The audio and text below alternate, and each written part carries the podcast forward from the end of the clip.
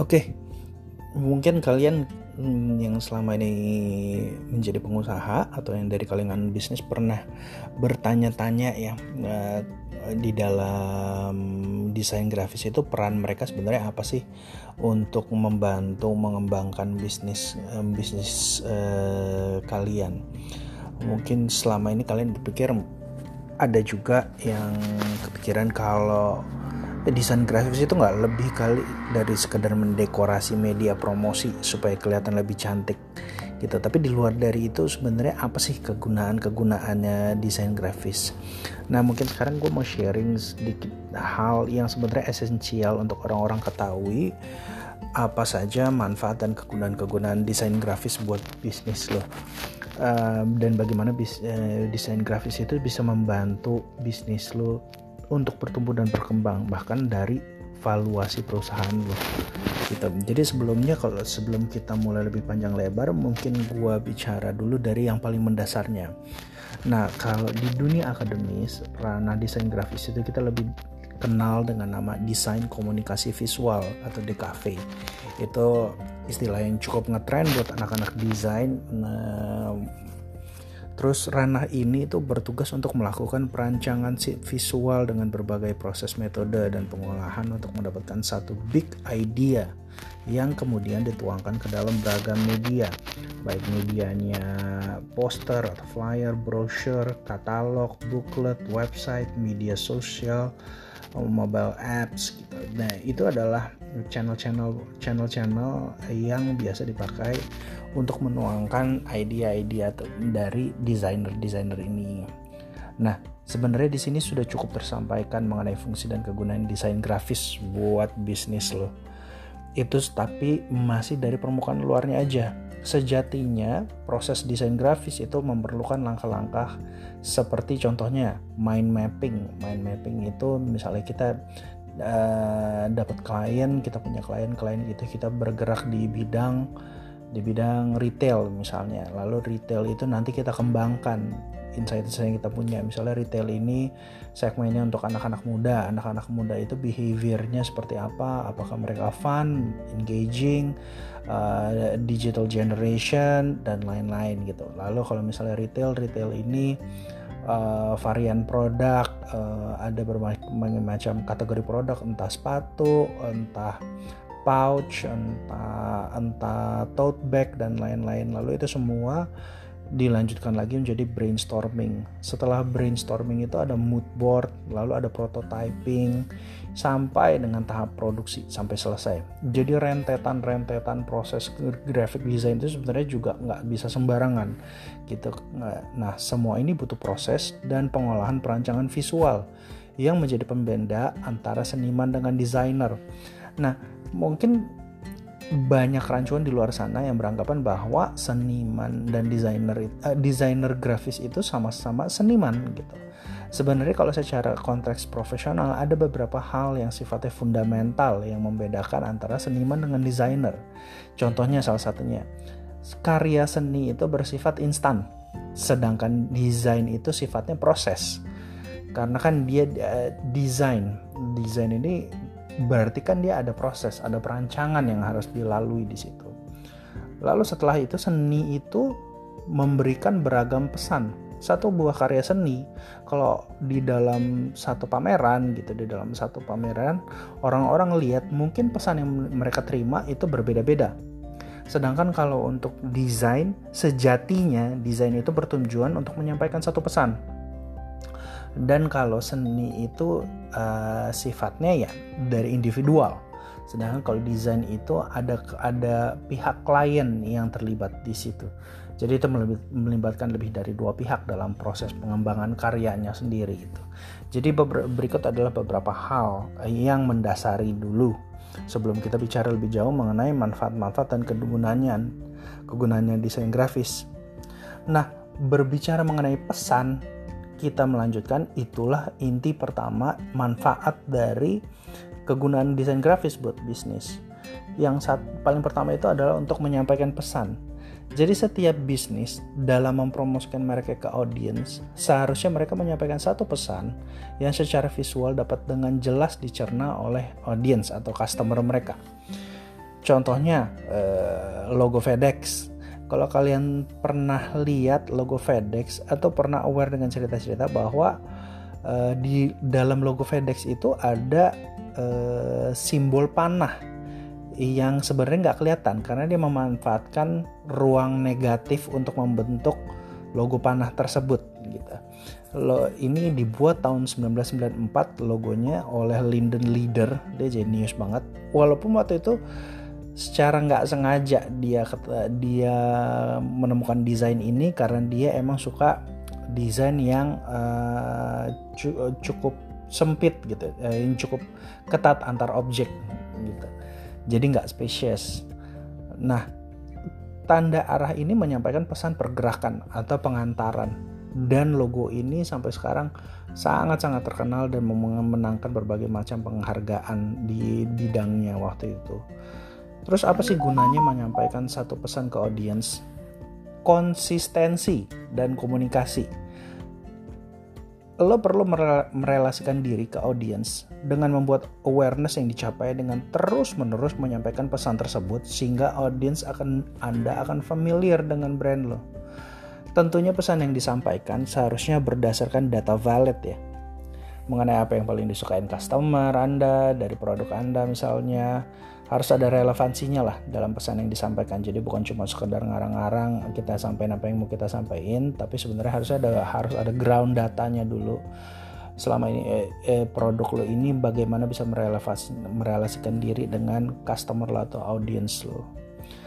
Lalu yang kedua tadi juga udah sempat kita singgung yaitu kegunaannya desain grafis adalah konsistensi Sedikit udah disinggungkan tadi sebelumnya.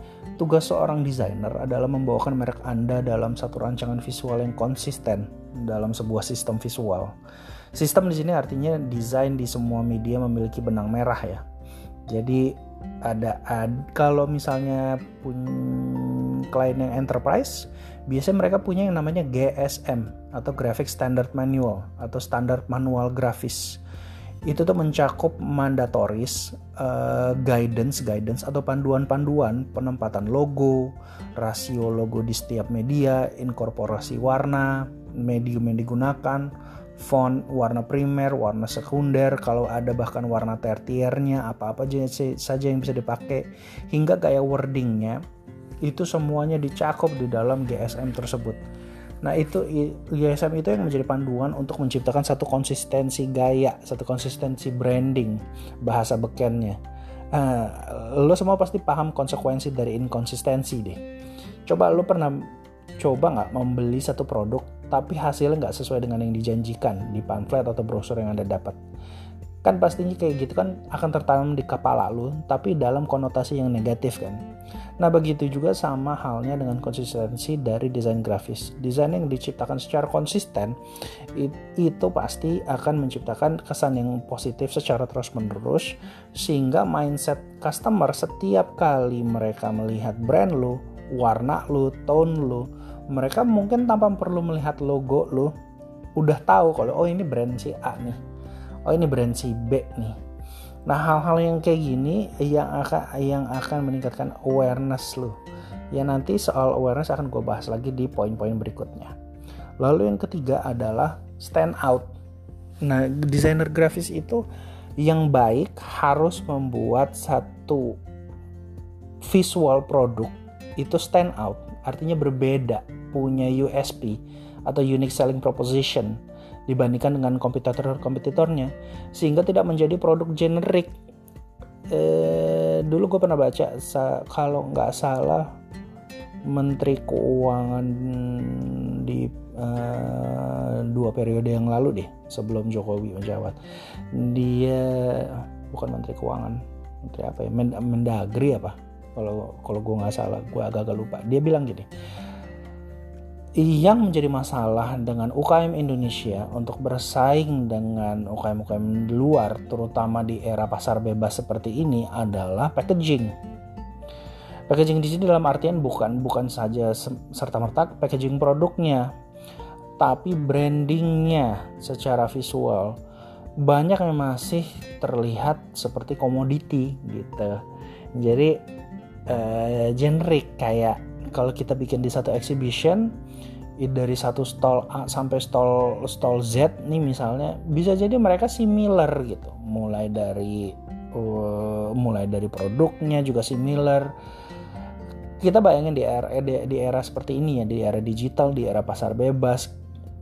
Semuanya kan jadi cluttering. Produk apa pun yang kita jual orang lain di satu tempat di luar sana juga pasti ikut menjual. Jarang ada uh, kejadian di mana apa yang gua jual orang lain nggak pernah ada yang jual atau belum pernah ada yang jual. Most likely you will compete with one another di dalam pasar lo sendiri gitu. Nah itulah tugasnya satu desainer yang baik. Dia harus ngerti benar untuk membuat merek Anda tampil beda tanda kutip dibanding dengan kompetitor Anda. Beragam gaya visual yang bisa dibuat Contoh-contohnya dari yang model hister, historis sampai yang saat ini kayak The Steel, Surrealis, Kontemporer, Skeuomorphism, Flat, Outline, dari yang historis sampai modern deh pokoknya. Seorang desainer pasti harus bisa nemuin solusi untuk membuat merek Anda dalam tanda kutip beresonansi kepada audiens Anda dengan ide-ide kreatifnya. Contohnya, contohnya kayak iklan-iklan Gojek. Nah, iklan-iklan Gojek ini gue gue suka rata-rata mereka video-video ads mereka tuh apa ya catchy banget, edgy banget. Mereka kena kena banget dengan audiensnya, kena banget dengan message yang mau di delivernya gitu. Mungkin itu bisa jadi satu contoh referensi up yang mendefinisikan apa sih maksudnya stand out kayak kebanyakan dari kalian kan pasti ada yang familiar dengan satu atau dua iklan Gojek. Iklan Gojek waktu Lebaran satu tahun atau dua tahun lalu itu yang kosidahan. Itu kan sampai sekarang tuh orang masih terngiang-ngiang gitu. Itu salah satu contohnya. Nah habis itu yang sering kali salah pahami adalah substansi dari seorang desainer. Orang tuh banyak kepikiran bahwa desainer itu cuma semata wayang orang yang mahir atau yang pandai pakai Photoshop sama Illustrator. Titik. Sampai situ aja. Pemikiran ini sebenarnya nggak salah karena emang kemampuan teknis menjadi salah satu kriteria untuk seseorang menjadi graphic designer. Tapi kemahiran menggunakan software teknis itu cuma sekedar resume sebenarnya desainer grafik. Seorang desainer grafis itu harusnya punya banyak elemen. Di antaranya satu kemampuan membuat ide yang menggelegar di mata atau telinga audiens. Sorry agak lebay sedikit bahasanya. Mengolah dan mengeksekusi ide tersebut menjadi sebuah karya dan memberikan sebuah solusi yang baik atas problematika visual yang dimiliki satu usaha. Nah, Bapak Ibu pengusaha di sini mungkin sering berpikir yang penting usaha saya untung terus habis itu mengesampingkan aspek desain sebagai cuma dijadikan satu estetika semata yang membuat produk Anda sedap dipandang gitu lah. Tapi pada kenyataannya kan ada dua unsur dalam setiap usaha, yaitu sisi bisnis dan satu lagi sisi prinsip. Desain itu berada di sisi prinsip dan menjadi sebuah aset intangible bagi perusahaan Anda yang menuju kepada manfaat desain yang terakhir dan yang paling penting. Apa kegunaannya graphic design untuk Anda? Bapak Ibu mungkin pernah dengar yang namanya brand equity. Komponen brand equity itu apa aja sih? Awareness quality identity loyalty dan image. Yes inilah dampak utama desain grafis bagi perusahaan Anda. Itu tadi ada lima poin. Awareness quality identity, loyalty, sama image. Ketika brand equity lu berjalan dengan baik, akan jauh lebih mudah untuk mendapatkan retensi pembelian dari satu pelanggan Anda, bahkan dapat mencapai 80% dari pelanggan lo melakukan uh, retention. Dia datang, dia beli satu produk dari lo, dia datang lagi, dia datang lagi, dia datang lagi, sampai sampai menjadi sebuah lifetime value gitu brand equity tersebut kemudian masuk sebagai aset goodwill perusahaan. Nah, di sini satu satu hari nanti waktu perusahaan lo udah jadi gede, terus lo mau mengaudit perusahaan lo untuk tahu valuasi bisnis lo. Nah, silahkan bertanya ke auditornya deh. Apakah aset goodwill memiliki nilai dalam valuasi perusahaan? Nah, niscaya Anda dapat lebih menangkap substansi peran desain grafis untuk Anda. Supaya berikutnya desain grafis tidak lagi menjadi desain gratis.